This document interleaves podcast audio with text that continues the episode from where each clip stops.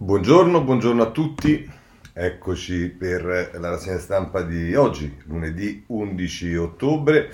Eh, diciamo che eh, si parla praticamente soltanto delle manifestazioni che ci sono state sabato, eh, con tutti gli scenari possibili, dalla, mh, eh, e questo sta, sia nelle cronache che nei commenti, dalla, dalla eh, richiesta di scioglimento di Forza Nuova e le altre forze, forze giudicate eversive, alla, mh, eh, diciamo, i rapporti eh, con, eh, di queste forze con eh, la destra, in particolare con Giorgia Meloni, ma anche, e questo emerge sia nelle cronache sia nei commenti, le prime crepe sul giudizio della gestione dell'ordine pubblico e quindi le prime critiche eh, alla ministra Lamorgese, addirittura qualcuno ad ombra che è lo stesso Draghi che ha chiesto eh, misure più incisive. Eh, mm, vedremo, Martinelli, il direttore del Messaggero, parla proprio di una strategia che ha fallito e che va cambiata, quindi diciamo sono tutte valutazioni insomma, interessanti quelle di oggi. Da qui partiamo ovviamente e partiamo perché ci sono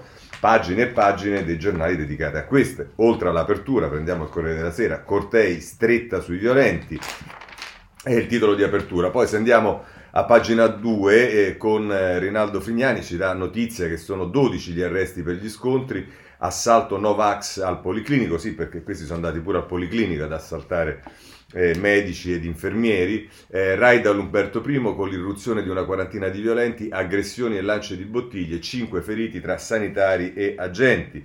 E poi c'è la testimonianza, l'intervista al primario del Policlinico che dice sono ancora sotto shock, mai vista una furia così, i malati erano terrorizzati. Pugliese dice medici e infermieri costretti a fare le barricate. Ehm, eh, e dice giustamente un pronto soccorso è come la Croce Rossa in zona di guerra, sacro, intoccabile. Loro hanno fatto irruzione isolato la sala emergenze. Se fosse arrivata un'urgenza in quei minuti, dice giustamente eh, il eh, primario eh, pugliese. Eh, e qui c'è già il primo retroscena di Fiorenza Sarzanini che dice la linea di Draghi dopo le violenze stretta sui cortei, verifiche e difesa dei luoghi a rischio. Il Premier dice quattro facinorosi non possono tenere in scacco le istituzioni, telefona- le telefonate con la Morgese per capire gli errori. Vedete che eh, questo già è eh, una prima considerazione che avviene sul Corriere della Sera. Giovanni Bianconi poi fa mm, un'analisi di ciò che c'è dietro l'assalto. Il leader di Forza Nuova e l'ex NAR Pantera si miscano alla piazza per colpire e avere visibilità. Tra gli arrestati c'è il ristoratore capo di Io Apro e i Novax sui social dicono niente violenza, far paura serve. Eh, ancora andiamo avanti perché poi eh, con eh, Adriana Logroscino ci si occupa dei rapporti con i partiti e da una parte si parla dello scontro PD-Meloni, scontro sull'assalto, mozione per sciogliere gli estremisti. La Presidente di Fratelli d'Italia dice violenti ma non conosco la matrice e i Dem la attaccano, frase infelice, sono fascisti. E poi si dà notizia che la Meloni arringa in spagnolo la folla di Vox in Spagna e poi eh, Maria Teresa Melli mh, fa un'intervista eh, con, eh, ci sono due interviste sul Corriere della Sera, mm, una con eh, Andrea Orlando che dice c'è un salto di qualità eversivo, attenti ai non fascisti, vedo politici ambigui. Il ministro Orlando dice la protesta potrebbe saldarsi con altre spinte conseguenti e difficoltà economiche. Poi c'è la russa che ha una conversazione, credo, con Paola Di Caro nel taglio basso, che mette un sospetto, dice non li hanno fermati finora perché è utile la tensione e dice il senatore di Fratelli d'Italia, i capi di Forza Nuova andavano arginati prima, ma non spetta al Parlamento intervenire sul partito. Ora qui cosa dice la russa? Dice a che serve una mozione? Non è il Parlamento che deve decidere sull'eventuale scioglimento di un partito, decisione estrema, ma il, gover- ma il governo. Ora, il Parlamento, come noto con le, mazio- con le mozioni, dà degli indirizzi al governo. Quindi, francamente, questa volta la russa proprio la dice grossa perché il Parlamento, esattamente come è successo, per esempio, sulla mozione per eh, la cittadinanza a Zaki. Poi il governo può decidere di non farlo, come purtroppo ha fatto sulla, sulla mh, eh, cittadinanza Zaki, ma il fatto che il Parlamento attraverso delle mozioni, le mozioni sono proprio degli atti di indirizzo al governo, impegna il governo a e a quel punto diciamo il governo nel prendere eventualmente una decisione di questo tipo, poi io dirò anche la mia su questo, eh, può certamente prendere in, eh, diciamo, in, in, può, e può esprimere le proprie indicazioni al governo. Ehm, dice, vabbè, lo, lo, dovrebbe fare il governo e non l'ha fatto finora, né questo né quelli precedenti. Come mai? Delle due l'una, non avevano le motivazioni per scioglierli o hanno preferito tenerli lì, magari come strumenti utili per la strategia della tensione. Accusa pesantissima, dice la giornalista. Io non dico che ci fossero accordi preventivi per far scoppiare incidenti da una parte o dall'altra, ma la situazione era chiara e il rischio di scontri evidente, però il governo non ha fatto nulla e il PD ora fa propaganda, così la mette eh, sul Corriere della Sera la russa, vedete che farà discutere anche questo. Bene, abbiamo visto il Corriere della Sera, andiamo sulla Repubblica eh, ripeto, ci sta su tutti i giornali, la Repubblica addirittura 10 pagine dedica a questo. Il titolo di apertura è Un piano nero contro le città e qui diciamo la caratterizzazione, anche se obiettivamente devo dire alla Meloni che eh, diciamo, il, il, tema di che ci siano, come tutti evidenziano, la diciamo, partecipazione di tanta gente che magari con l'estremismo di destra non c'entra nulla, è sicuro, visto che c'erano 10.000 persone e questi sono eh, un gruppetto di mh, eh, gente che peraltro conosciuta, ma che la matrice o diciamo della, la, la matrice organizzativa, il cuore di questa roba sia eh, diciamo neofascista non c'è dubbio, insomma, visti i soggetti che l'hanno organizzata. Eh, l'attacco era pianificato, scrivono Giuliana Foschini, Andrea Ossino e Fabio Tonacci sulla pagina 2 di Repubblica, volevano Palazzo Chigi e poi colpire altre città le direttive su Telegram per replicare a Capitol Hill, cambieremo percorso da un momento all'altro, tra i 12 arresti capi di Forza Nova e Xenar e il leader dei ristoratori No Pass tradito dal suo video. La Procura di Roma contesterà i reati di devastazione e saccheggio, del caso si occuperà un pool di magistrati che da tempo indaga sui neofascisti, sarà affiancato da un PM dell'antiterrorismo. E poi qui c'è il racconto ancora del Policlinica, assedio al pronto soccorso, l'ultimo sfregio Novax, eh, Speranza che dice un atto squadrista. E, poi sulla, eh, Roberto Mani a pagina 4 su Repubblica si occupa dell'attacco al sindacato, il lavoro e resistenza, il sindacato si chiama, chiama la piazza antifascista, nella sede della CGL vandalizzata, PC e mobili distrutti, Quadri strappati davanti tra militanti in rosso, Landini lancia la manifestazione di sabato. Qualcuno sui giornali di destra dice che ah, Landini strumentalizza proprio perché sabato poi ci sta il ballottaggio, le cose non si dovrebbe parlare. Bim bum ba. Insomma, adesso, francamente, dopo tutto quello che è stato fatto dalla CGL, quando la vuoi fare una manifestazione? Mercoledì pomeriggio, cioè, eh, vabbè. E Paolo Berizzi. Ehm, ehm, mette in primo piano a pagina 6 della Repubblica il patto scellerato tra Forza Nuova e la zona grigia dei No Pass. Ecco come la galassia degli antivaccino fa da scudo agli squadristi neri. Il gruppo di Fiore dopo Roma, la rivolta non si ferma con il 15 ottobre. E si parla di vasi comunicanti stessi slogan in una progressione di insulti e di violenza fino al segnale alla piazza i criminali sono i sindacati. E qui c'è Giovanna Vitale che eh, parla della proposta del PD, PD e 5 Stelle scioglimento subito, ma il centrodestra si sfila. E a pagina 8 della Repubblica, eh, anche qui diciamo le prime crepe sulla, del, sulla strategia del Viminale, piazza sottovalutata, il Viminale fa autocritica e prepara il pugno duro. Il Ministero corre ai ripari e mette a punto il piano per garantire la sicurezza il 15 giorno di esordio del Green Pass e durante il G20. Il prefetto Piantedosi nel mirino. Ehm, ehm, poi anche qui c'è Tommaso Ciriaco che si occupa di Draghi, la linea intransigente di Draghi contro gli attacchi alla ripresa. Dopo la condanna dell'azione squadrista, il Premier potrebbe visitare la sede della CGL nei prossimi giorni e il governo valuta il dossier sullo scioglimento di eh, Forza Nuova.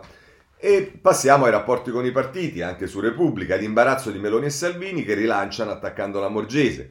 È Emanuele Lauria che scrive, la leader di Fratelli d'Italia dal palco spagnolo dei neofascisti si smarca con una battuta maldestra, non conosco la matrice delle violenze. E il leghista dice a chi giova che Castellino fosse lì e che la manifestazione finisse in vacca. Poi c'è eh, un'intervista nel taglio basso della Repubblica ehm, a Filippo Rossi, che è il fondatore della Buona Destra, e dice da ipocriti continuare a negare i nessi con i neofascisti. La Presidente di Fratelli d'Italia non farà mai il premier, il sostegno alla Polonia e l'antisemitismo dei suoi esponenti sono zavorre pesanti. Eh, va bene, questo mi pare che è quello che possiamo segnalare da eh, Repubblica, che poi però segnalo a pagina 13, eh, riporta con concetto vecchio delle parole che il Presidente della Repubblica, se non ho capito male, dovrebbe eh, fare oggi nell'incontro con, eh, eh, con eh, in Germania. Dice regole democratiche contro l'eversione, l'allarme di Mattarella, l'assalto squadrista carica di, om- carica di ombre l'immagine del paese che il Presidente rappresenterà oggi nella sua visita in Germania. Dice tra l'altro Mattarella nel messaggio alla comunità ebraica, riconoscersi e rispettarsi è un principio alla base della coesione sociale e un valore cardine della nostra Carta Costituzionale. Questa era Repubblica. Abbiamo poi la stampa. Eh, come la mette la stampa? Anche in questo caso sono otto pagine, sette pagine. L'Italia che il titolo di apertura è sciogliere i movimenti neofascisti e questo è, è l'affondo di Landini, ma anche le richieste del PD. L'Italia che reagisce, Niccolò Caratelli a pagina 2, bandiere dal canto di Bella Ciao, la CGL si mobilita, questa aggressione ci, ci renderà più forti e quindi questa è la manifestazione di ieri davanti alla CGL. Il Green Pass non c'entra, è un attacco per colpire i sindacati e la democrazia, questo è Landini che parla e si riporta al discorso che ha fatto ieri davanti alla sede della CGL.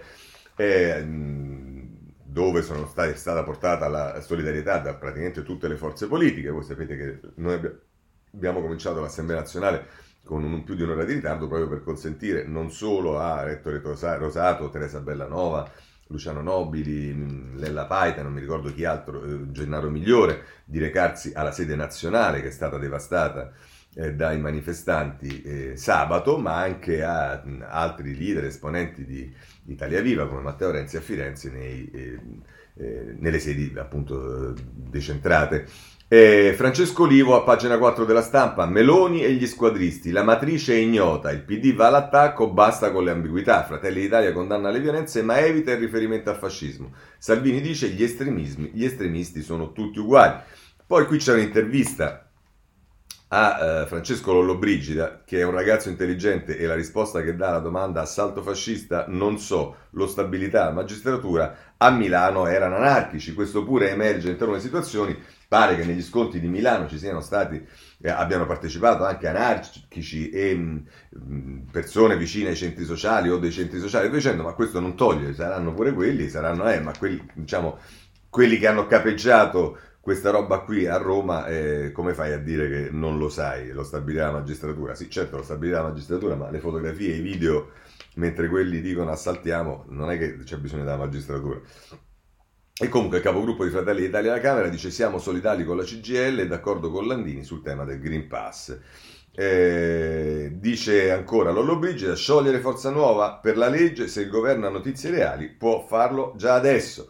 Va bene. Oh, a proposito di Forza Nuova e di quello che è successo, i volti dello squadrismo e Grazia Longo che scrive a pagina 5, tra i 12 arrestati ci sono nomi storici della galassia eversiva di destra e reati contestati, devastazione, saccheggio, violenza a pubblico ufficiale.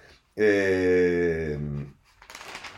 Va bene, questo ehm, eh, sul, sulla stampa che poi anch'essa allarme del Viminale dalle frange estreme un salto di qualità. Il Ministero pronto a rivedere i protocolli di intervento servirà il pugno duro e non soltanto il cedimento. Qui poi c'è Carlo Sibilia, che è il sottosegretario agli interni, difende il suo ministro, gli attacchi alla Morgese una follia, non si possono proteggere i facinorosi.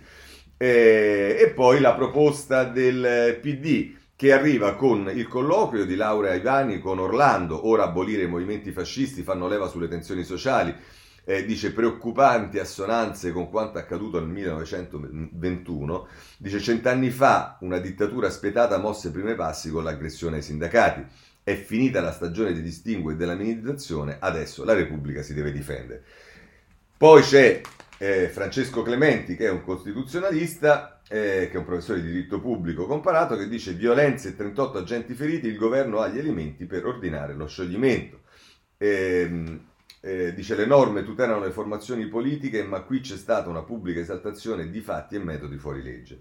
Adesso ci sono due strade, la sentenza di un giudice oppure un decreto legge dell'esecutivo. Eh, questo sulla, ehm, sulla, sulla, stampa. Andiamo avanti.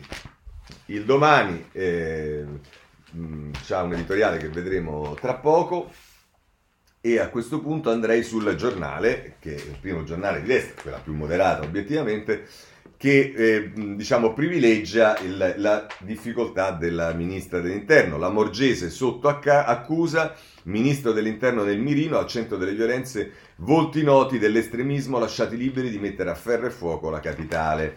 Eh, e questo è un concetto che con, Cinzia, con Chiara Giannini si ribadisce eh, a pagina 2 e poi a pagina 3 invece Massimiliano Scafi che si occupa di Draghi che non teme la piazza di Roma, alta tensione ma avanti tutta con il Green Pass, il Premier ha sentito la titolare del Viminale nel mirino gli infiltrati. Niente dietro fonte, Gelmini dice c'è stato il tempo di fare il vaccino. Ehm, poi c'è un ex... Eh, se non sbaglio, sottosegretario e, e, magistrato che è Mantovano, dice prevedibile l'assalto alla sede della CGL, l'allarme degenerazione violenta era noto, è l'ex sottosegretario all'interno per l'appunto, e che dice persino su Twitter prima della manifestazione il messaggio dominante era prendiamoci Roma perché non c'era un presidio. Oh, si fa pure qui Fiore e Castellino di Forza Nuova, l'ex Nara Ronica, i 12 arrestati, registi neri, eh, e poi ancora si mette in evidenza con Patrizia Tagliaferri servizi di sicurezza presi di sorpresa dal boom violento, anarchici a Milano, allarme ai massimi. Eh, in Lombardia la metà dei fermati è no global, preoccupa la saldatura, la minaccia da oggi fino a venerdì, poi scatterà l'obbligo del Green Pass. Ora, ehm, il fatto che diciamo, servizi di sicurezza presi di sorpresa dal boom violento, anarchici a Milano, allarme, io se non ricordo male, quando eravamo alla fine del lockdown, e quando c'era, io mi ricordo che tutti ipotizzavano la possibilità che ci fossero delle recrudescenze dal punto di vista della sicurezza per diciamo, il, la strumentalizzazione anche del disagio sociale provato, provocato dalla pandemia. Ricordo che allora addirittura si diceva che sarebbero state le organizzazioni criminali, la criminalità organizzata, Camorra, mafia, Andrangheta, eccetera, eccetera, che avrebbero potuto capeggiare le rivolte eh, diciamo, questo fa parte delle cose, adesso senza per carità voler attaccare la ministra o i servizi o chi che sia, ma eh, diciamo, questa, que, quello che, che, è accaduto, che a mio avviso è assolutamente marginale rispetto a tutto quello che sarebbe potuto accadere, e questo che non è accaduto è anche grazie al fatto che c'è stato, secondo me, il cambio di governo, quindi con un cambio di passo nella ricostruzione, nella ripresa dell'economia, eccetera, eccetera, eccetera, ma che ci potessero essere queste cose si sapeva da mesi, eh? adesso non è che sono state colte di sorpresa. Vabbè. E vabbè, qui si ribadisce che eh, Meloni parla di una matrice politica ignota, che Salvini dice che è una protesta legittima, e poi però al caso di Pasquale Napolitano eh, si parla di sinistra e CGL che si mobilitano, ora Forza Nuova va sciolta, eh, e, e, va bene. E, poi si parla di Gasparri che dice distinti e distanti dagli estremisti, ma sabato giusto non andare in piazza. Il 16 ottobre si rischiano strumentalizzazioni, campagne d'odio contro il Cavaliere e mai una telefonata dei sindacalisti. Vabbè, insomma, adesso qui Gasparri e Gasparri poi. Ehm, va bene, questa è la stampa. Eh, siamo già veramente in, eh, scusatemi, era il giornale in grandissimo ritardo. Libero, beh, c'è il titolo di apertura che può essere sufficiente. La sinistra ci marcia, vedete quello che vi dicevo. Una decina di estremisti arrestati per le violenze a Roma, CGL, PD e Movimento 5 Stelle vogliono sfilare sabato in piazza per l'antifascismo a un giorno dai ballottaggi. Il centrodestra non ci casca. E, mm, questo è libero e da ultimo voglio segnalarvi il messaggero, eh, pagina 2, eh, il blitz all'Umberto I, aggrediti i sanitari, i capi di Forza Nuova agli arresti, e questo l'avevamo visto, eh, e poi qui c'è la testimonianza, un'altra testimonianza, è arrivato in ospedale e ci urlava siete degli schiavi, poi ha colpito un collega e uno degli infermieri che parla, e qui c'è di nuovo Draghi sul Viminale. Draghi, scossa al Viminale, arriva alla stretta sui cortei. Il Premier chiede interventi urgenti, privilegiare le manifestazioni statiche. Forza Nuova, rischio scioglimento, sabato sottovalutato il numero dei partecipanti. Eh, così il messaggero. Io direi che a questo punto però possiamo passare ai diversi commenti. Eh, comincerei con quello che è più diretto sul fatto che, che appoggia la tesi che queste formazioni vanno sciolte. Ed è Carlo Bonini sulla Repubblica. Comincia in prima pagina, prosegue a pagina 24, eh, andiamo lì direttamente.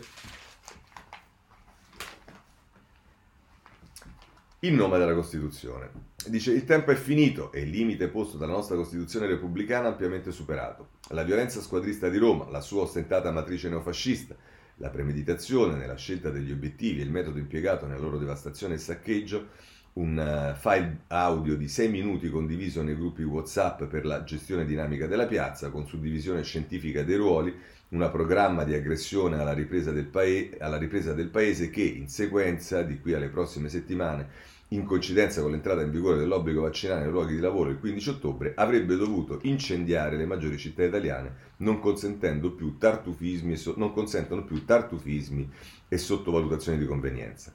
Forza Nuova e con lei tutte le sigle del neofascismo italiano che da tempo pescano nel risentimento dell'antistato incitano all'odio sociale, religioso e razziale, devono essere sciolte subito come prevedono la Costituzione e la legge Mancino e innanzitutto l'articolo 3 di una legge, la Scelba, che dal dopoguerra ha conosciuto una sola applicazione, lo scioglimento di Ordine Nuovo nel 1973 e di Avanguardia Nazionale nel 1976.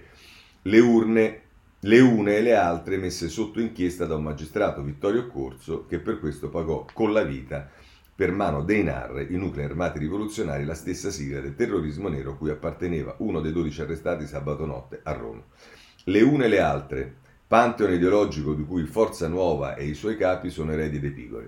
Il PD questa mattina depositerà in Parlamento una mozione che chiede ai partiti dell'intero arco costituzionale un voto che impegni il governo a cominciare eh, dal ministro dell'interno a procedere allo scioglimento di Forza Nuova con decreto. Sarà una conta utile, un momento di verità agli occhi del Paese sarà l'occasione per la politica che ciclicamente lamenta una compressione della sua sovranità da parte della magistratura, salvo utilizzarla come alibi della propria inerzia, di assumersi la responsabilità nell'esprimere un giudizio politico e prendere una decisione che dichiari l'Italia libera e immune dai demoni e dai fantasmi del Novecento. La destra politica avrà l'occasione per dimostrare in quale perimetro intende collocarsi, uscendo dalle chiacchiere da bar, misurandosi con un giudizio storico mai affrontato e mai tanto attuale e urgente. Repubblica ritiene che, a prescindere dal percorso parlamentare che conoscerà la menzione del PD e dal consenso che saprà coagulare, il governo debba in ogni caso procedere allo scioglimento di Forza Nuova e delle sigle del neofascismo italiano. Ora, vedete qui, Repubblica ritiene, Repubblica messo in corsivo, eh, sembra che Repubblica sia diventato un partito in qualche modo, cioè che dice al governo quello che deve fare. E questo, diciamo, a prescindere da tutta la vicenda, è un vizio che purtroppo non si abbandona in questo giornale. Lo deve all'Italia, alle sue nuove generazioni che, di, che, meritano di vivere il secolo nuovo, le sue sfide, con la consapevolezza di potersi riconoscere in un paese capace di onorare e difendere una Costituzione repubblicana, figlia della lotta di liberazione antifascista. Ora, qui consentitemi di dire una cosa assolutamente a titolo personale. Io non so quale sarà la posizione di Italia Viva e comprendo perfettamente che possono esserci posizioni. Ora, io non è che ho alcun dubbio sul fatto che ci sia una matrice fascista nel, o comunque neofascista di questi gruppi eh, di destra che hanno già dimostrato in altre occasioni, bla bla bla, tutte cose che sappiamo assolutamente e fa ridere la Meloni che dice che eh, diciamo, non è possibile individuare la matrice di questa roba, è chiaro ma è altrettanto evidente che mh, le decine di migliaia di persone che stavano lì e che hanno, diciamo, non tutte 10.000, ma anche altre persone che si sono mosse in modo violento, non necessariamente quello dei ristoratori, non credo che fosse un militante di Forza Nuova e via dicendo, quindi è una situazione un po' composita. Io vorrei soltanto riflet- far riflettere sulla eh, delicatezza, perché quando si arriva a decidere di sciogliere per decreto una formazione politica, eh, un conto è arrestare, condannare, eh, intervenire su quelli che hanno agito in modo violento e via dicendo, ma poi quando tu, e sapete bene, potete immaginare quanto sia lontana da me la destra, la destra di Forza Nuova, quelli che la pensano in quel modo e via dicendo, ma quando si opera ehm, una decisione di questo tipo è sempre una cosa molto delicata, molto molto delicata, perché diciamo il paragone a mio avviso con Ordine Nuovo ehm, o con... Eh, altre formazioni eh, diciamo del passato, Avanguardia Nazionale, eccetera, eccetera, quelle erano delle organizzazioni che eh, diciamo, eh, hanno fatto cose ripetutamente cose pesantissime. Eh, insomma, eh, procedere alla, diciamo, alla chiusura per decreto di un partito, quantanco alcuni suoi esponenti si siano comportati in un determinato modo e via dicendo, eh, è una cosa molto delicata sulla quale a mio avviso è utile riflettere perché poi quando si fa un passo il rischio è, soprattutto di questi tempi in cui tutto è leggero e tutte le decisioni vengono prese un po' troppo spesso sulla base dell'emotività e poi però mh, eh, si possono fare danni grandi, ma insomma questo è quello che io penso, ma ripeto è assolutamente quello che penso io. Questo era Bonino, ma sulla, eh, Bonini. sulla Repubblica interviene anche Ezio Mauro, che ci parla, diciamo, della destra e i suoi fantasmi. Con quella colonna di fuoco evocata da Mussolini prima di diventare duce, io chiedo un uomo, io eh, chiedo un uomo feroce che abbia l'energia di spezzare, l'inflessibilità di punire, la forza di colpire senza esitazioni. Non è tempo di agnelli. E infatti tutti i demoni, i demoni vennero liberati. Soltanto in due mesi dal, dal, del 1921 si contano più di 100 morti e 400 feriti e in quattro anni lo squadrismo raggiunge le 3.000 vittime. Ma sono gli obiettivi che devono farci riflettere. 59 case del popolo saccheggiate, 141 sezioni socialiste bruciate, 100 circoli culturali danneggiati e soprattutto 28 sedi sindacali assaltate, 83 leghe contadini devastate, 197 cooperative paralizzate e 119 camere del lavoro distrutte. Nessuno pensa che si possa replicare quell'avventura che trascinò il paese nella tragedia durata vent'anni. Tutto è diverso, soprattutto il contesto di un'Europa democratica che ci garantisce e ci protegge da noi stessi.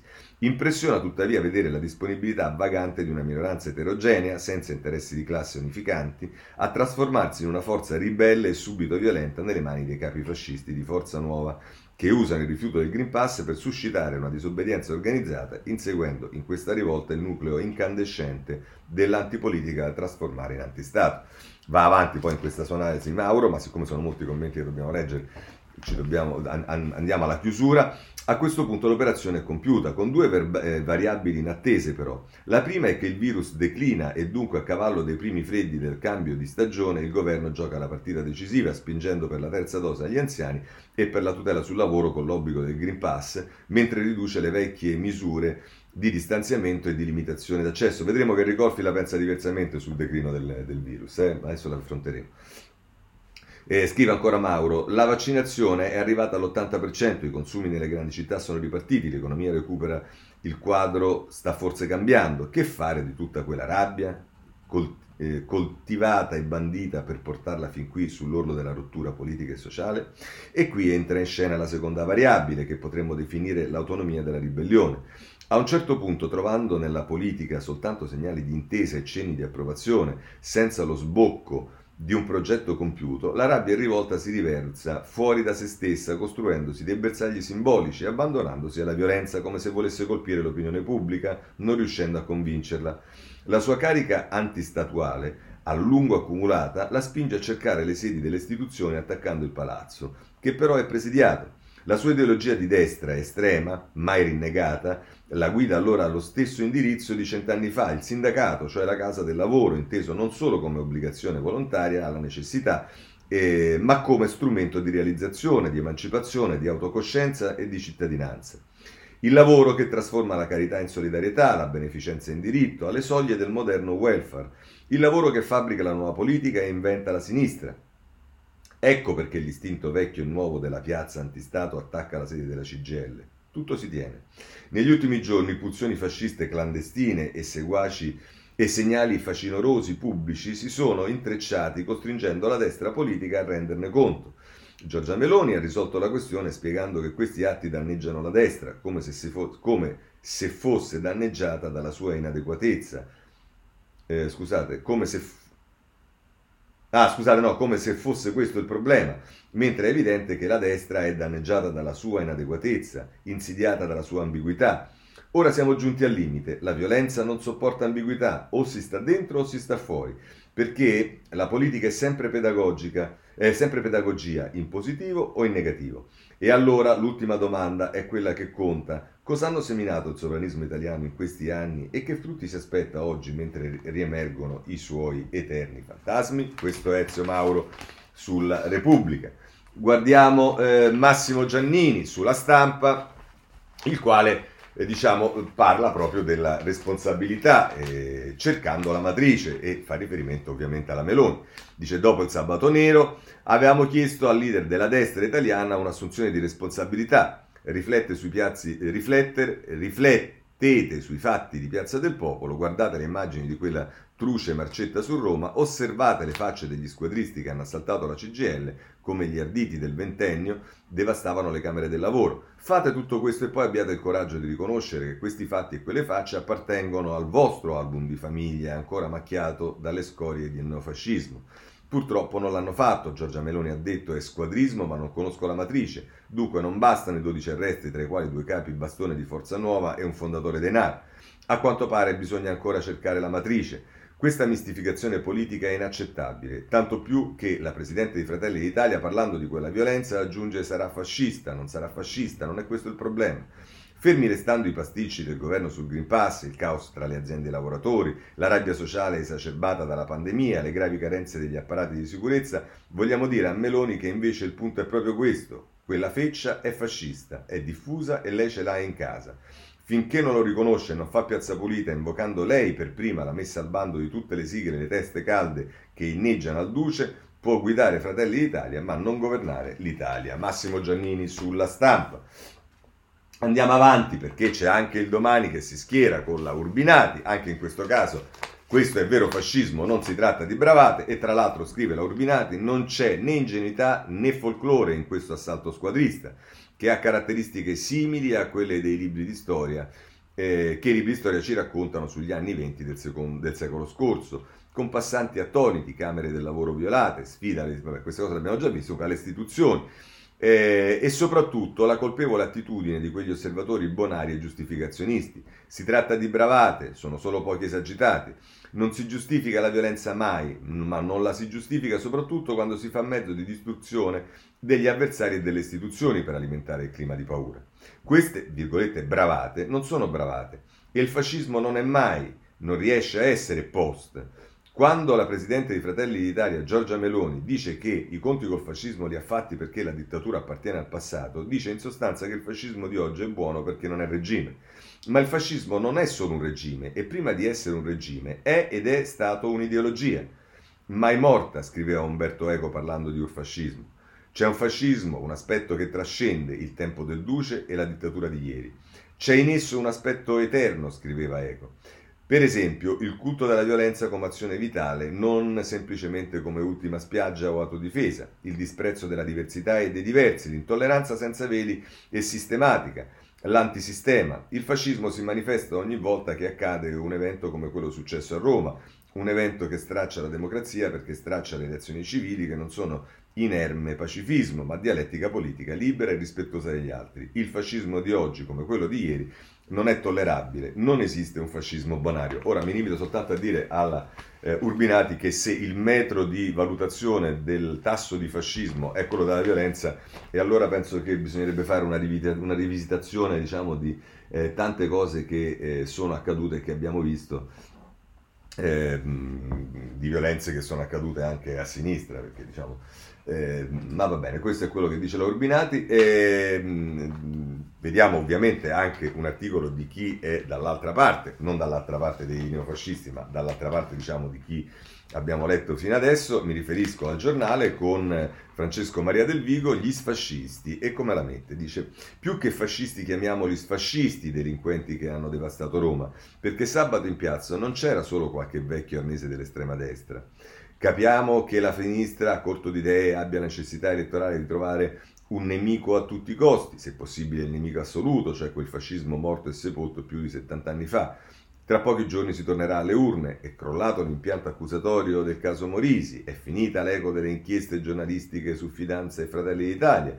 C'era bisogno di resuscitare il cadavere delle camicie nere per colpire anche tutta la destra che con testoni del Duce, Fez e Labari non ha nulla a che spartire. Ora, francamente, diciamo, anche questo è abbastanza singolare perché eh, quella è, è, destra e destra la quale non solo la Meloni ma anche Salvini e probabilmente è passato anche Berlusconi, diciamo, eh, non ha, non, con i quali non ha, non ha, posto una linea di demarcazione netta, eh, perché poi quando quelli sono voti, eh, andiamo avanti. L'assist lo offrono gli imbecilli squadristi che hanno assaltato le camionette della polizia, devastato la sede della CGL e assediato il cuore della capitale in nome di non si sa quale libertà. Ecco, qui consentitemi esattamente come ho detto prima un'altra cosa, invece di dire questo. è troppo comodo, troppo comodo considerare semplicemente degli imbecilli delle persone che chiaramente hanno manifestato di essere organizzate, un'organizzazione. Io personalmente sono convinto che la forza della nostra democrazia sia in grado con le leggi attuali e con le misure attuali, se magari attuate e attuate un po' meglio anche nella gestione dell'ordine pubblico, di eh, circoscrivere e rendere innocue eh, queste manifestazioni, ma non si può dire che sono le cose dei quattro imbecilli, mi dispiace, ma non sono assolutamente d'accordo su questo. Vabbè. Ehm, ehm, dunque, dove, eh, l'asse xenofobo invece di squadristi va bene. Probabilmente quella di essere criminali, eh, in nome di non si sa quale libertà, probabilmente quella di essere criminali. Un attacco al cuore dello Stato e delle istituzioni che deve essere punito con il massimo rigore, non solo con i sacrosanti arresti del giorno dopo, ma possibilmente con un'opera di intelligence e prevenzione. E su questo siamo assolutamente d'accordo. Però sabato nelle piazze, oltre a Forza Nuova, c'erano le frange più violente degli ultras, la galassia dei vari no, a tutto ovviamente, a partire dai vaccini e dal Green Pass. E c'erano anche gli anarchici, perché i delinquenti tra loro si attraggono, sono la manovalanza della violenza, a ogni costo, quelli che appena c'è un'occasione scendono in strada per spaccare tutto. A Milano su 50 fermati la metà proveniva dalla galassia dei centri sociali, anche se è brutto dirlo e qualcuno fa finta di non saperlo, perché la sinistra chic ama flirtare con le ali più estreme. Quando la meglio gioventù si trastulla devastando i centri urbani c'è sempre un clima di tolleranza, riecheggia la stomachevole ritornello dei compagni che sbagliano, come se la violenza rossa fosse un po' meno violenta. Ecco, dice, conclude Del Vigo, la fer- la, dal Vigo, scusate. La fermezza bipartisan con la quale sono stati condannati gli scontri di Roma ci piacerebbe vederla sempre di fronte a ogni atto di violenza. Noi, da queste colonne, abbiamo sempre chiesto il massimo della severità per chi devasta le città che sia di destra o di sinistra e continueremo a farlo. Questo il ehm, Francesco Maria del Vigo sul eh, giornale. Andiamo avanti perché abbiamo adesso Ricolfi sul messaggero che eh, ci sono due articoli sul messaggero, uno di Ricolfi eh, che parla diciamo e, e, contesta un po' quello che abbiamo visto che eh, sosteneva eh, se non mi ricordo se Mauro che altri eh, riguarda il fatto che le, le cose stanno migliorando sul piano del, del, del, contagio, del virus, della pandemia. E, come la mette Ricolfi, dice le proteste e l'effetto sulla libertà di tutti. E scrive, eh, come stanno andando le tra l'altro eh, scrive, come stanno andando le cose in questo scorcio di inizio autunno rispetto allo stesso periodo dell'anno scorso? La risposta è purtroppo che le cose vanno un pochino peggio, perché rispetto a 12 mesi fa abbiamo circa il doppio dei morti e dei contagiati, e questo nonostante il vaccino, nonostante il Green Pass. Com'è possibile? Semplice, la variante Delta, che ha un tasso di riproduzione molto più alto di quello della variante prevalente all'esordio dell'epidemia, ha un impatto sulla diffusione del virus che controbilancia l'impatto del vaccino sulla letalità. Un anno fa non avevamo il vaccino, ma avevamo una variante relativamente mite, simile a quella di Wuhan.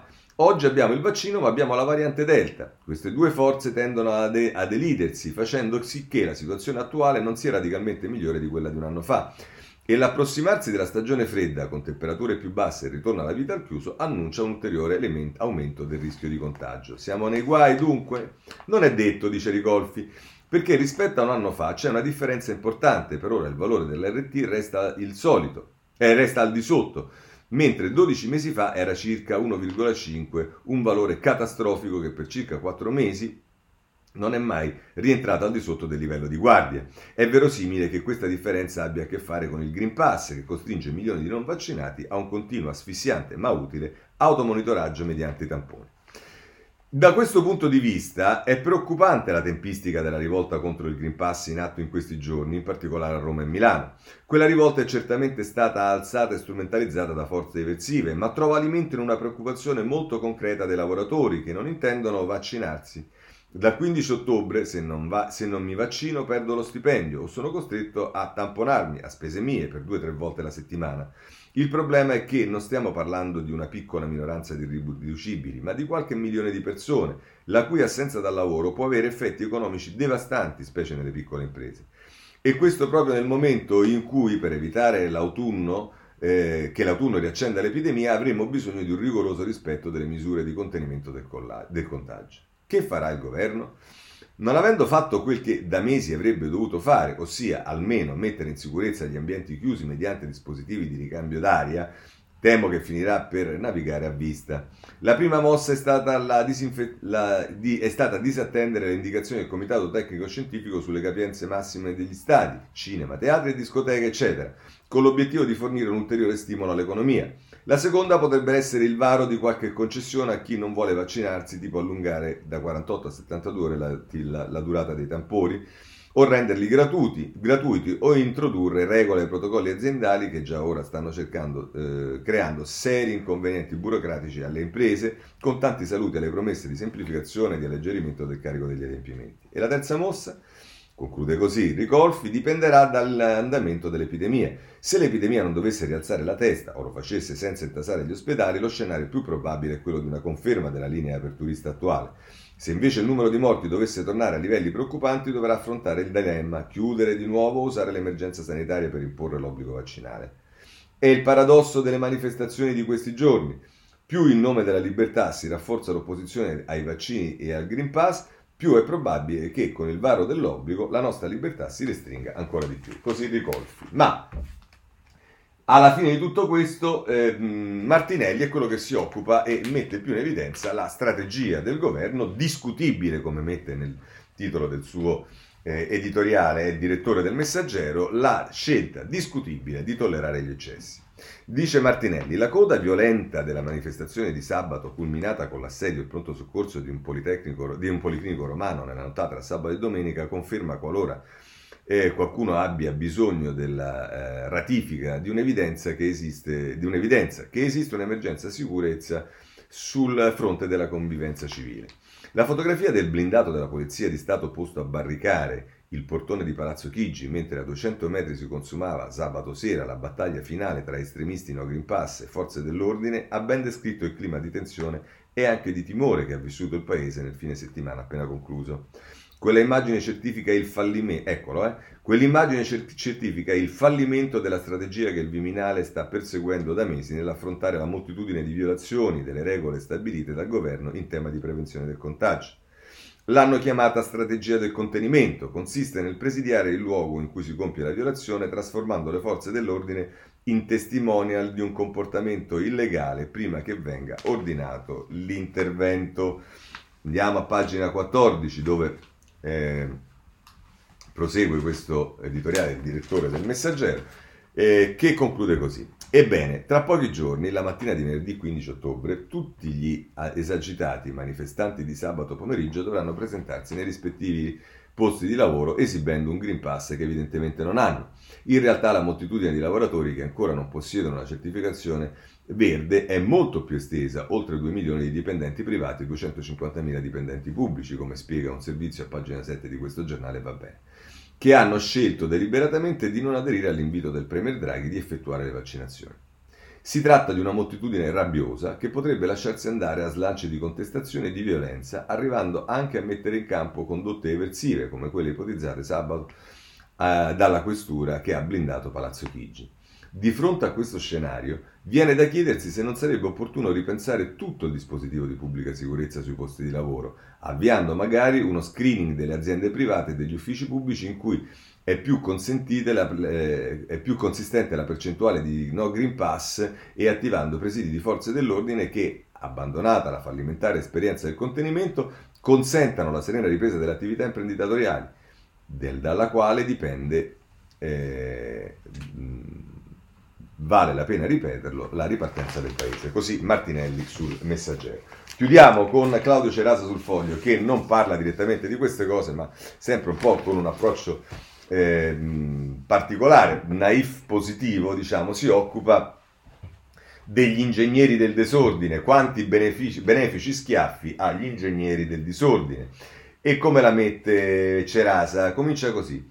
Se non ci fosse stato un premio Nobel di mezzo, si potrebbe dire che il momento storico che sta avvenendo l'Europa, e non solo l'Italia, è un momento tipico di quelle fasi in cui improvvisamente i nodi vengono al pettine. Siccome però c'è di mezzo un Nobel anche italiano, un Nobel che ha ottenuto un riconoscimento importante anche per il modo in cui è riuscito nel campo della fisica a dare un ordine al disordine e a governare la complessità, potremmo dire che il momento storico che sta vivendo l'Europa e non solo l'Italia è un momento Parisi, nel senso di Giorgio, un momento in cui, per capirci, non solo i nodi vengono al pettine, ma in cui tutti coloro che hanno provato ad alimentare il disordine nelle nostre vite e nelle nostre democrazie sono stati fragorosamente spinti a più miti consigli. Naturalmente parliamo di qualcosa di più importante del caso Bocassini, niente male scoprire che un PM che ha dedicato la sua vita a guardare nel buco della serratura di Berlusconi non fa una grande figura quando si guarda nel buco della sua serratura. Andiamo a vedere a pagina 4 come termina eh, come va avanti Cerasa, dice e parliamo di qualcosa di più interessante del risultato delle amministrative della scorsa settimana dove i populisti sono stati bocciati, i moderati sono stati premiati, i centristi sono stati incoraggiati e i grillini sono stati schiacciati.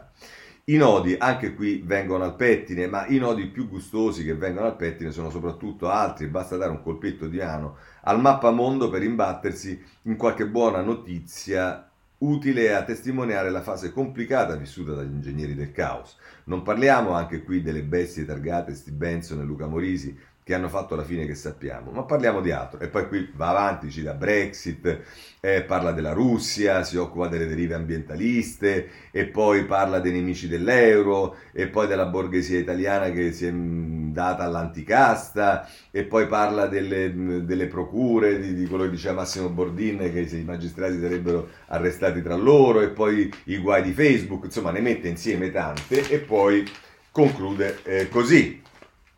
I nodi vengono al pettine, il caos si può governare, gli ingegneri del disordine non se la passano dunque bene, il momento è d'oro, gli astri sono allineati, l'estremismo non va più di moda, la razionalità tenta con, con sfumature diverse di governare il mondo.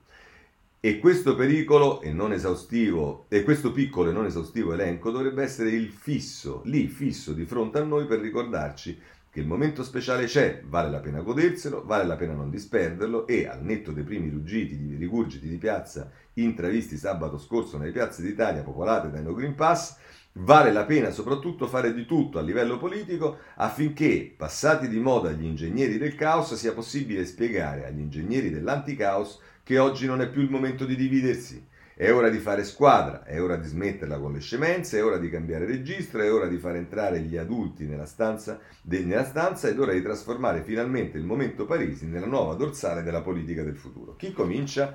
Così Claudio Cerasa si rivolge a quelli del, eh, diciamo, del non disordine, agli ingegneri del non disordine. Bene, chiudiamo questo capitolo. Eh, per quanto riguarda la pandemia c'è il tema delle regole, sì, il Corriere della Sera ce ne parla a pagina 8 perché eh, ci sono oggi, iniziano a scattare le prime regole, scuola, niente quarantena con un positivo, in classe si cambia per evitare la didattica a distanza al lavoro certificato verde a partire dal 15 ottobre. E poi c'è, a proposito del lavoro, c'è eh, Stirpe che eh, nel taglio basso eh, dice giusto il Green Pass obbligatorio, chi non lo ha paghi i danni. Stirpe, come sappiamo, è il vicepresidente di Confindustria a proposito del Green Pass al lavoro. Eh, vediamo ancora eh, la stampa, pagina 9, eh, che ci dice Covid, la settimana della svolta, oggi aumenta la capienza in molti luoghi pubblici e dal 15 ottobre si va al lavoro con il Green Pass. L'80% di over 12 è già immunizzato, ma 2 su 10 fra 30 e 40 anni non hanno avuto neanche una dose. Questo a proposito di chi ancora non ha deciso di vaccinarsi. Il messaggero eh, a pagina 7 sempre a proposito di quello dell'evoluzione delle regole, e mette in evidenza che appunto sono ancora senza Green Pass 2,5 milioni di lavoratori. Palazzo Chigi dice che tra i 14,6 milioni di dipendenti privati lo ha l'85%. Gli statali privi di vaccinazione raggiungono invece quota 250 mila. E, e, poi qui ci sono tutte le regole su quello che possono fare le imprese, chiedere il certificato in anticipo per evitare di essere in ritardo, insomma le cose un po' eh, da chiarire ancora che ci sono. Eh, voglio segnalare ancora su questo il Sole 24 ore in prima pagina ehm, perché ehm, Ecco qua, verso il 15 ottobre, Green Pass al via sul lavoro. Cosa fare? I 20 casi risolti. E qui, se volete, nelle pagine interne ci sono per l'appunto 20 casi che vanno dal eh, chi controlla le violazioni all'ingresso fino al ventesimo caso che la famiglia deve controllare la colf. Eh, sì, eh, insomma, se volete sul 24 ore c'è proprio un decalogo di tutto quello che eh, bisogna fare e chi lo deve fare. Chiudiamo questo capitolo per quanto riguarda i vaccini. Voglio segnalarvi sul Corriere della Sera, a pagina 9, c'è un'intervista con eh, Mantovani eh, che sapete è un immunologo, se non sbaglio è membro anche del CTS, potrei sbagliarmi, ma insomma eh, è direttore scientifico, scusate, dell'IRCCS, Istituto Clinico Humanitas, va bene? E dice, vediamo la fine della pandemia, ma serve rendere sicuri anche i paesi poveri. Così fermeremo nuove varianti, con il virus dovremo convivere ancora a lungo. Insomma, Mantovani mh, mm, in qualche modo, mh, mm, non dico smentisce, ma contrasta quello che diceva eh, Ricorfi sul, eh, sul messaggero. E segnalo ancora per quanto riguarda i vaccini, la Repubblica a pagina 15. Ehm, vaccini quota 85%, adesso è in vista, ferna, eh, frenano le prime dosi, eh, sono 50.000 al giorno, così l'obiettivo del 90% sarà duro da centrare. Ricciardi, altri Novax cambieranno idea. Questo è per quanto riguarda la campagna di immunizzazione. Da ultimo, sulla stampa, a pagina 8, ehm, ehm, ora il PD rilancia l'obbligo vaccinale, il sì di Forza Italia, Draghi cauto, maggioranza divisa sulla proposta, ok di Italia Viva e Leu, Movimento 5 Stelle incerto, destra contraria, vedete che eh, si inizia a riaprire il dibattito sull'obbligo eh, vaccinale. Vabbè, avremo un dibattito che andrà avanti e vedremo. Altre questioni, adesso passiamo ad altre questioni, intanto Voglio segnalarvi il titolo di apertura del Sole 24 Ore che è su eh, diciamo quello che sta accadendo, scatto dei prezzi su spesa e servizi sociali. Dopo luce e gas, le spinte inflazionistiche rischiano di riflettersi sui prezzi finali cons- al consumatore anche in altri ambiti, tra fine anno e l'inizio del 2022. A preoccupare sono innanzitutto i prezzi all'ingrosso dell'agroalimentare e in base ai dati aggiornati a settembre di Borsa Merci Telematica Italiana la semola è cresciuta al 90%, va bene, insomma c'è il rischio, no, va bene, va male, ma insomma c'è il rischio di inflazione anche su altri prodotti e non solo sull'energia. Ma poi c'è tutto il tema delle riforme, cominciamo dal fisco, oggi intervista a pagina 11 della stampa al direttore dell'Agenzia delle Entrate, Ruffini, che dice mettiamo ordine nella giungla del fisco, troppe leggi stanno aiutando gli evasori. Dice la delega, come ha detto Draghi, è una scatola ma è il primo passo di una buona notizia. E a proposito del catasto, dice il catasto attuale è come una carta d'identità di quando eravamo piccoli, adesso va aggiornata. Ehm, la stretta del governo non viola la privacy, centinaia di italiani nella lista di Dubai. Questa è la notizia che viene data anche in prima pagina eh, che dice appunto centinaia di italiani nella lista di Dubai di quelli che portano via i capitali. Ehm, dal fisco però eh, ritorniamo al catasto perché su questo c'è il tempo a pagina 7 che non si fida affatto di quello che ha detto Draghi, degli accordi, di tutto quello che hanno detto tutti e dice nuovo catasto, altra stangata Gaetano Mineo con la revisione degli estimi valutata da, valuta da, voluta da Draghi ci sarà un aumento medio delle tasse di oltre 1000 euro. Roma è la più penalizzata tra le grandi città, ha previsto un rincaro sulle seconde abitazioni di, quasi, di quasi 4.000 euro. Questo è quello che dice il tempo, vedremo se sarà effettivamente così. Tutti negano. Eh, voglio segnalarvi su un'altra questione sul messaggero, un'intervista alla ministra Bonetti eh, sulle bambine eh, ragazze, studiate le scienze, conterete di più in politica. Giornata mondiale delle bambine. La ministra delle pari opportunità dice nesso tra lauree e presenza nei centri decisionali. Il lavoro di empowerment al femminile parte dall'educazione scientifica e della scuola. Questo ehm, è, è, è, quanto sostiene in un'intervista sul messaggero Elena Bonetti. Eh, politica, passiamo alla politica. Oh, volevo dirvi che oggi finalmente eh, ci sono pagine e pagine dedicate a Renzi. Eh, voi direte sì, sono pagine e pagine dedicate all'assemblea, alla bella assemblea di ieri che c'è stata di Italia Viva, oppure al successo della presentazione del libro di Renzi in tutta Italia che continua a fare grande partecipazione. Eh? Ebbene, no. Oggi i giornali si occupano di un delitto gravissimo per il quale sicuramente Renzi, anzi diciamo, non diciamolo perché ogni volta che determinate cose poi la, una parte della magistratura si attiva, ma il grave reato commesso da Renzi è che eh, collabora, anzi no, è entrato in un consiglio di amministrazione di una società eh, russa. E questo consente a, di fare in modo che a giornali che non danno manco tre righe a Italia Viva, l'attività che Italia Viva fa tutti i giorni, non solo Renzi, ma Italia Viva, e invece oggi eh, merita una pagina il Corriere della Sera, pagina 13, dopo la rabbia, la Russia, Renzi entra nel consiglio di un gruppo leader a Mosca. nel CDA di Delimobil con l'imprenditore che portò Spuntnik in Italia. Adesso io vorrei sapere qual è la notizia e soprattutto qual è il...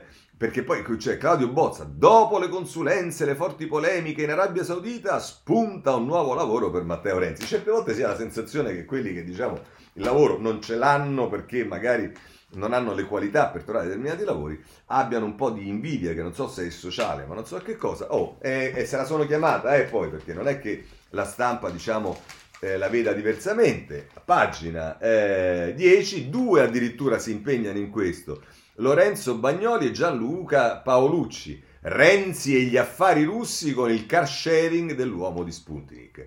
È nel CDA di Delemobil controllata da Trani e VTB debutterà su Wall Street e peraltro diciamo c'è sta pure la replica di Renzi che adesso vediamo perché dovrebbe essere su ovviamente il domani poteva perdersi un'occasione così ghiotta ovviamente no lo fa a pagina 8 e ci si dedica interamente in tutta la pagina addirittura il direttore del domani Feltri. Dopo i sauditi anche i russi. Un nuovo lavoro per Renzi. Cioè voi vi rendete conto che diciamo in questo paese adesso eh, un nuovo lavoro, uno che ha un nuovo lavoro è come se avesse commesso un delitto, un nuovo omicidio per Renzi, una nuova... Vabbè, questo è l'incipit, il titolo. Il senatore di Italia Viva entra nel consiglio di amministrazione di una società di car sharing russa che si sta quotando in borsa e va bene, l'abbiamo già visto. E, ehm, e, eh, ecco qua. E poi ci sta... Eh, diciamo la replica di Renzi, dice eh, interpellato da domani, il senatore Renzi assicura che l'incarico è compatibile con la carica di senatore. Ha poi fatto diramare una nota ufficiale in cui si legge che il senatore Matteo Renzi è molto felice di collaborare all'attività della società dell'Immobil, il cui socio di riferimento Vincenzo Trani è un imprenditore napoletano che Renzi stima. E ancora, il senatore Renzi, da sempre convinto dell'importanza di valorizzare le competenze degli imprenditori italiani in tutto il mondo, sarà a fianco del dottor Trani in questa sfida. Questo nuovo lavoro, per quanto di natura diversa, si aggiunge ai tanti che Renzi, questo è il commento di, di Felti, eh, che Renzi sta collezionando a livello internazionale. Finora si trattava soprattutto di incarichi di consulenza dai contorni non ben definiti, come quello per il fondo sovrano dell'Arabia Saudita. L'ingresso in consiglio di amministrazione di una società che ambisce a quotarsi a Wall Street segna un passo ulteriore della transizione da politico ancora in carica a uomo d'affari. E vabbè, questa è eh, la sentenza di eh, Feltri. Vabbè, facessero pace con se stessi e andiamo avanti. Ma insomma, per quanto riguarda gli altri partiti, va bene, il domani si occupa della Lega, in prima pagina, ehm, il trucco di Salvini per tenersi il partito, dalla Lega Nord alla Lega per Salvini, troppi errori risultati deludenti alle elezioni amministrative e molti leghisti pensano che il leader sia in declino, ma sostituirlo è quasi impossibile, qui si dice del perché il congresso eh, della Lega è una missione impossibile, questo sul eh, domani. Poi invece per quanto riguarda in generale il centrodestra, c'è Campi, eh, Alessandro Campi che è intervistato sul Libero eh, a pagina 8 e la mette così, come il centrodestra può tornare vincente, dice fuori dalle grandi città la coalizione è forte, ma per battere la sinistra nel 2023 bisogna cambiare toni e temi, a patto che Silvio, e vabbè, eh, vedremo a patto che Silvio non abbiamo proprio il tempo di leggerlo, eh, per quanto riguarda il Movimento 5 Stelle, eh, segnalo il giornale a pagina 10, questi ballottaggi stanno creando più problemi di quanti non immaginassero, loro, noi invece lo sappiamo benissimo, scoppia la faida tra i grillini sull'appoggio al PD a Roma. Lombardi infilza la Raggi, scendi dal balcone, stiamo con Gualtieri, i dubbi del Movimento 5 Stelle, noi ruota di scorta. Eh sì, tra un po' bucata. Eh, poi Diamanti non ho il tempo di leggerlo, ma eh, si occupa su Repubblica, pagina 25, del, del, del, fatto che sostanzialmente i comuni ormai mh, contano molto poco rispetto, per esempio, all'epoca del 93, stanno riprendendo in, sta riprendendo in vigore invece molto di più la cosa dei presidenti, parla del Presidente della Repubblica, del Presidente del Consiglio, ma anche dei presidenti di regione. Morisi, Repubblica non si arrende e nonostante tutti dicano che eh, sarà eh, archiviato perché non ha fatto n- nulla, ma anzi è stato ricattato a pagina 21 con eh, Giuliano Foschini e Fabio Tonacci, dalla coca al ricatto, ecco perché Morisi non è un caso chiuso. Diede la droga a due escort per l'ex guru di Salvini. L'archiviazione non è, scoltata, non è scontata. Dice, non si sa più se era quella canzoncina, se sono son, son, son sogni, sono desideri. Vabbè. Ehm, eh, poi, se potete, libero a pagina 9 intervista Klaus David su, su quegli ambienti di, che si formano intorno a queste cose. Per quanto riguarda... Eh, eh, di donna invece è il giornale a pagina 12 eh, che eh, dice caso di donna e company facevano da tramite per arrivare ad Arcuri, un imprenditore che mediò, Esposito, eh, mi disse che conosceva il commissario. E poi per quanto riguarda invece fanpage è il tempo in prima pagina che dice il fan barone nero voleva Paolo Gentiloni premier e Silvio Berlusconi sindaco, tutti i segreti dell'uomo usato come Meloni contro Meloni e Salvini che dice Bechis sostanzialmente già aveva messo tutto su Facebook, non ci voleva l'inchiesta di fanpage per vedere. E poi eh, voglio segnalarvi dal Sole 24 Ore un articolo molto interessante che riguarda l'ingiusta detenzione, perché ci sono i costi, eh, l'ingiusta detenzione sono i risarcimenti che vengono dati a coloro che sono stati ingiustamente eh, detenuti nelle carceri italiane. Per un giorno di carcere ingiusto lo Stato paga da 120 a 800 euro. La Corte dei Conti dice criteri di calcolo difformi, a seconda della Corte d'Appello cambia la cifra dei risarcimenti anche per i domiciliari. Versati in totale 180 milioni in 4 anni, dal picco di 48,8 nel 2019 ai 43,9 del 2020. Questo diciamo invece di fare molta, eh, come dire, mh, mm, mh, impressione per le cifre eh, economiche del, che costano lo Stato, uno si dovrebbe mh, immaginare che cosa è il costo per le vite delle persone che sono state ingiustamente detenute, ma così è. Eh, sulla stampa, pagina 12, si torna a parlare delle morti del lavoro, sul lavoro, e in particolare delle parole di ieri del Presidente della Repubblica. Eh, le ferite del lavoro, in otto mesi 770 morti bianche, aumentano gli infortuni e, e Mattarella dice tragedie intollerabili devono trovare una fine. Da ultimo voglio segnalarvi per quanto riguarda Ita, il Marchio e compagnia bella, messaggera pagina 9, poi c'è eh, il data room di Milana Gambanelli oggi sui migranti, in particolare sul ruolo di, Re, di Erdogan che apre e chiude le frontiere eh, sostanzialmente per ricattare l'Europa. E poi ci sono tante cose di politica estera, eh, Parigi che mh, apre un confronto con l'Unione Europea sul tema del nucleare, Repubblica pagina 8, la situazione a Varsavia con le manifestazioni che ci sono state, sulla stampa pagina 15, torna in campo Trump in America e il Corriere della Sera pagina 16, ehm, il Sud Corea che si rilancia, il Corriere della Sera pagina 17, eh, situazione in eh, Afghanistan, questo lo prendo perché ci sono due pagine sulla Repubblica, eh, la 16 e la 17, ehm, che ci dice, eh, sono due buone pagine, viaggio nell'Elman con i mercanti dell'oppio. Ecco l'oro dei talebani, l'Afghanistan è il primo produttore di eroina, un business che ha finanziato la guerra negli USA. Ora gli studenti coranici promettono di fermare la droga. I narcos, bene, saliranno i prezzi. Ecco, questo voi capite bene qual è la situazione. Eh, così come su Repubblica, nella pagina a, seguire, la pagina 19, si parla di eh, Taiwan e ovviamente del pericolo cinese. Taiwan non si piega alla Cina, in prima linea per la democrazia. Eh, la stampa invece si occupa della situazione molto difficile in Libano, lo fa a pagina 16 e 17, eh, povertà, il dramma di Beirut eh, e poi da ultimo invece sul domani a pagina 12 Rama racconta la sua Albania. Bene, abbiamo fatto tardi, c'erano un sacco di notizie, vi auguro una buona giornata e se volete ci vediamo domani alle eh, sette e mezza. Buona giornata a tutti.